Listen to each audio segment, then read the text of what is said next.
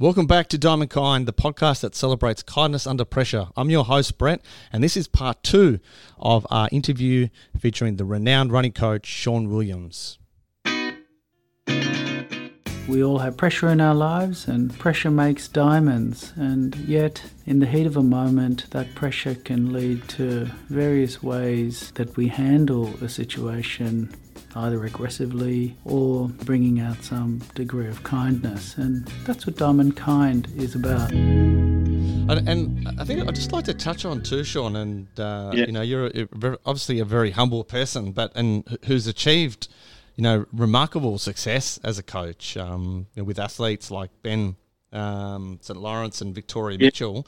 Uh, yeah. Would you be able to tell us about some of your, I guess, proudest coaching moments? Oh, absolutely. Look, um, uh, look, I think look people like Ben and Victoria, you know, they've done very well. Ben had his own challenges, uh, but the bottom line is that, that people like Ben and Victoria were incredibly talented athletes who, you know, whoever they were with, which, whichever coach they were with, they almost certainly would have made the, you know, highest levels of the sport one way or the other.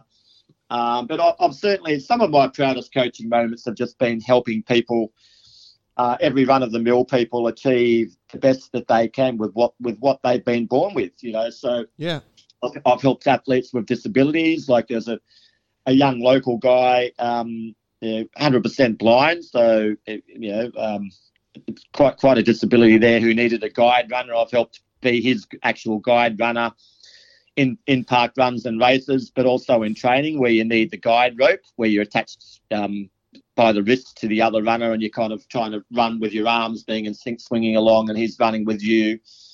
You know, helping someone like uh, young Brendan there uh, to to helping uh, look another lo- local lady who I met not long after I moved down from Sydney. She was trying to start her own little get fit program down mm-hmm. at the local track and I met her down there, and she was already, you know, not young, uh, and I found I, I, found out fairly quickly she was 59 at that point in time. Now she's still with my group, and she's um, she's 66.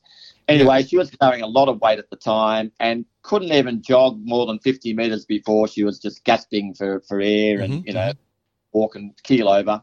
And I said, look, I can help you out if you like. Would you like to join my running group? I'm just starting it out, and she did, and she's lost a whole pile of weight since then and, and is now completing, you know, she's completed up to a half marathon and she's yeah, really one of the local runners. She wears the yeah. Melbourne uh, singlet around the local races and she gets yeah. involved and has made all this big new friendship group. And, you know, so uh, that kind of person. And I've had so many people like that over the years who – running has changed their life, not only yeah. physically, yeah. spiritually, even socially, and, mm-hmm, and mm-hmm. happiness wise, and all that sort of thing. You know, it's just open up a new world to them, and I, I do like helping people open up new worlds uh, for them if I can, and and and bringing running to them. You know, uh, okay. they're bringing the health and the fitness side of things to them and, and happiness to them, but like uh, running encapsulates that to me, and, and in the end, it encapsulates that to them too. So, it, that sort of thing makes me proud. And another thing I'm very proud of, I've helped a few refugees over the years. Um, mm-hmm. They had been have been quite talented runners, but as you probably know from hearing about refugees, when you when you've got a fairly wealthy Western nation like Australia, yeah. sometimes they can find it really tough when they arrive on our shores, either having to be in a in a in a setup where they're almost in a prison, yeah. um, and then when they get out in society often they feel like a, a um, you know, uh, a show, a boat without oars, or yeah, you know, yeah.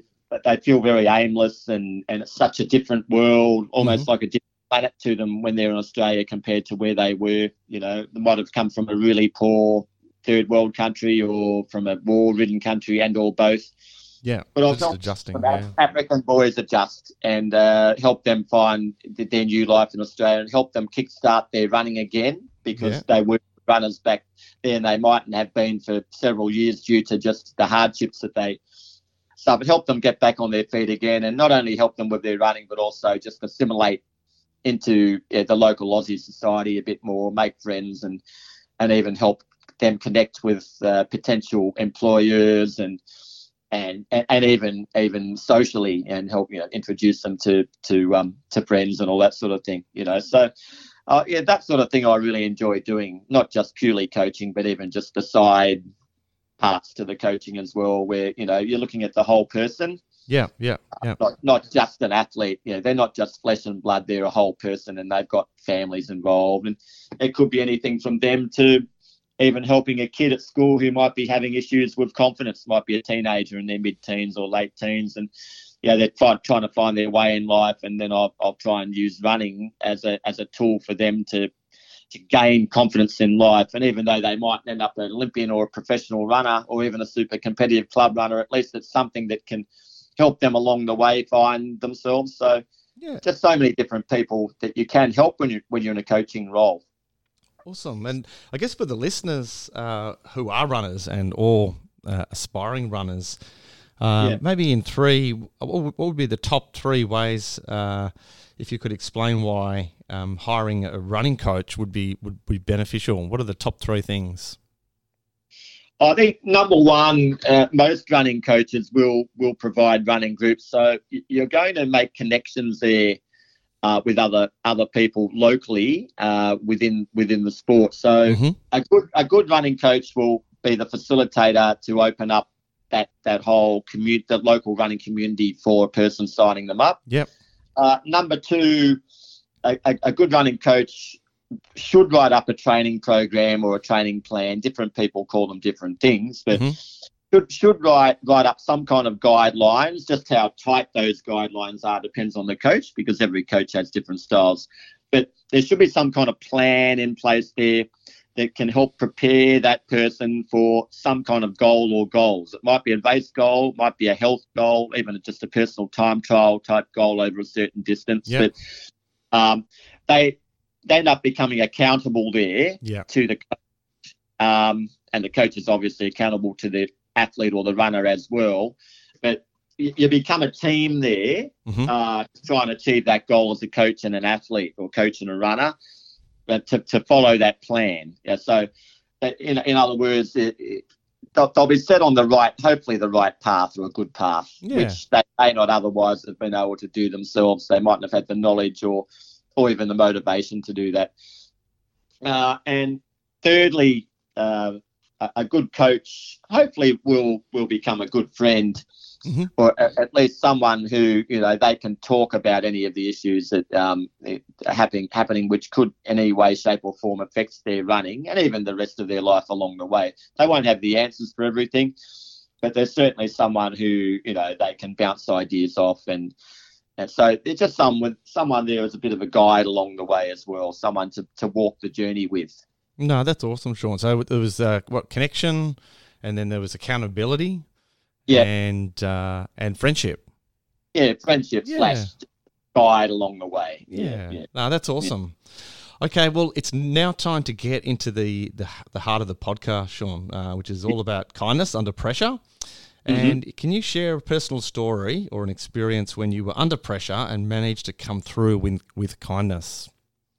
Absolutely. Look, uh, one, one of the more challenging times in my life would have been in 2016 where uh, what what happened in Sydney with my coaching, I, I, I mentioned it before, where I, I got into more full time coaching uh, out of the teaching uh, profession there in around 2000, and um, it, it was you know a bit of a punt early on, particularly as I knew it was going to be a career. So I needed an income coming through, and mm-hmm. I, I, was doing. I did it more for the love than anything, and I didn't mind if I had a hit in income compared to teaching, and that's what happened early on. Yeah. But probably after, by about 2005, things really started snowballing, and I didn't. It, it was never a plan for things to snowball. I was actually quite happy with how things were going numbers wise, and I didn't want things to get bigger, but somehow organically, the business, the coach.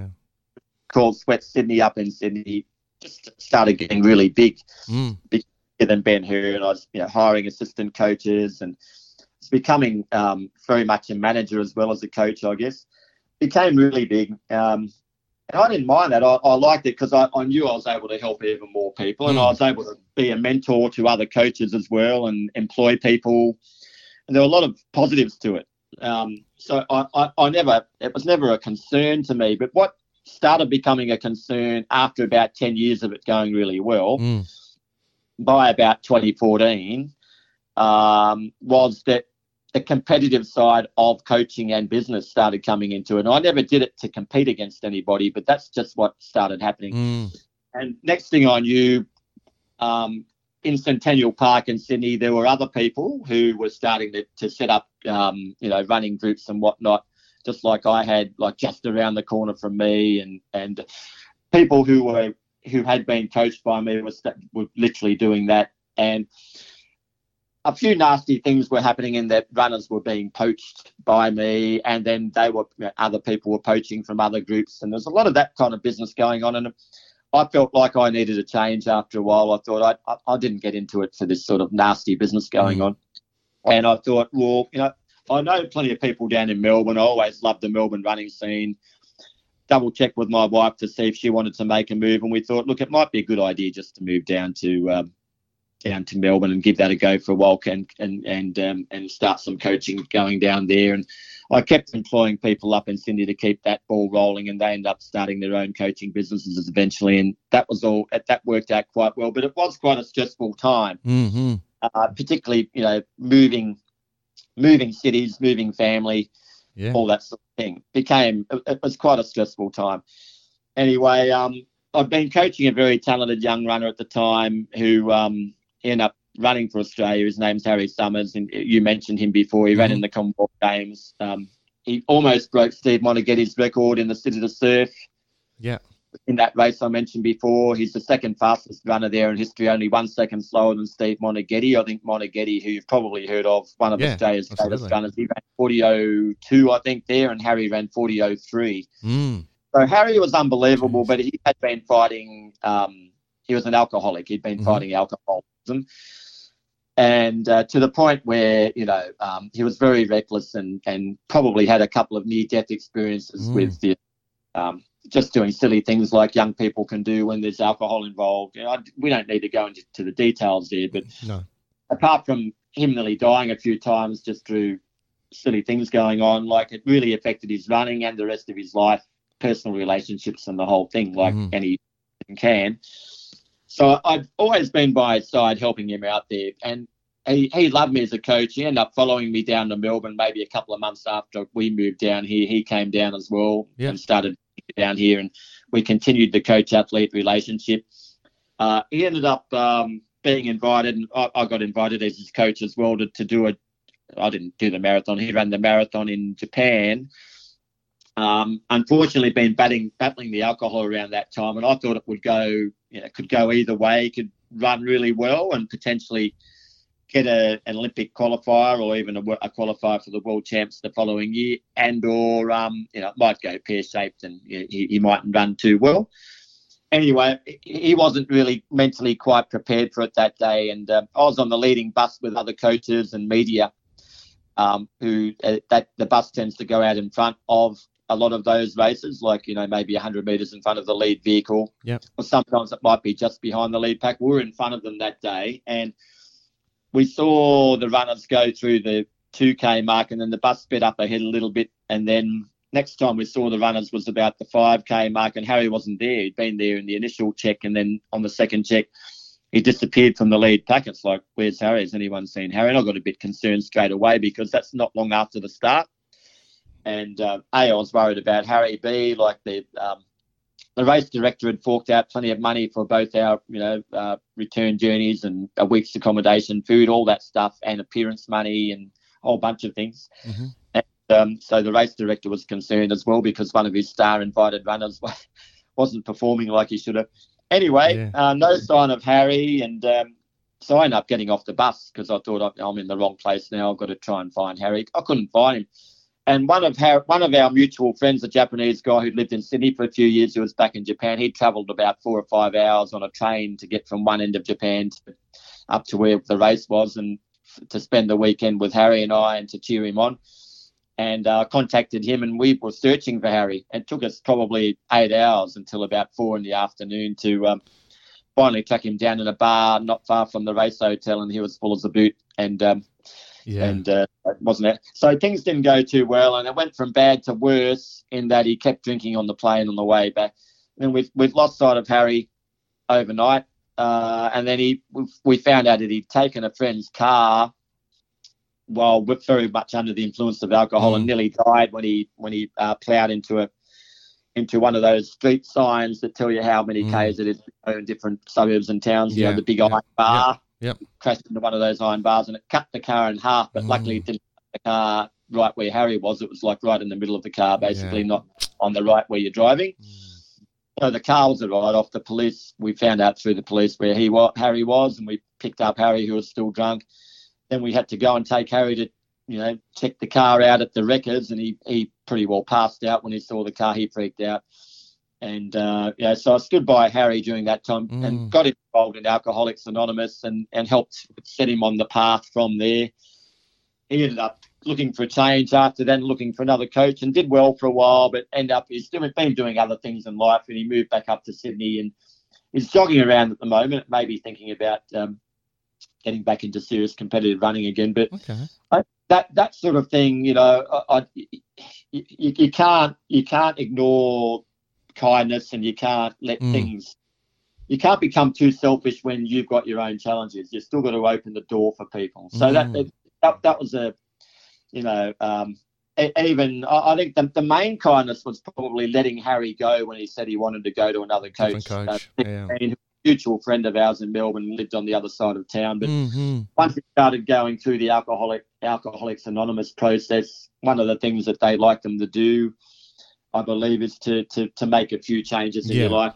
One of them, and just start afresh and do something new. And you know, I had to let go, uh, you know, because he was a bit like a son to me, Yeah. and and just let Steve do all the all the work there, and still be good friends with Steve and Harry and all that. So it was like a, a mutual happy Yeah. that Harry thing, you know. So uh, you can't hold grudges, and you have to continually be kind and, and offer support and friendship where, No. where it's required. No, Yeah. thanks for sharing that story. That's a great story. Thanks for sharing that, No. Sean. And uh, yeah, I've got no, I'm not surprised, but you know, with the type of uh, the character that you have. So yeah, no, that's a that's a great story. Um, before we wrap up, Sean, I'd just like to touch on an exciting event that we've uh, uh, got going on the uh, Sunday, third of December, which is our E15 Energy Run, the fun run, Yep. and uh, which uh, yeah, we're excited that you're going to be involved with it as well.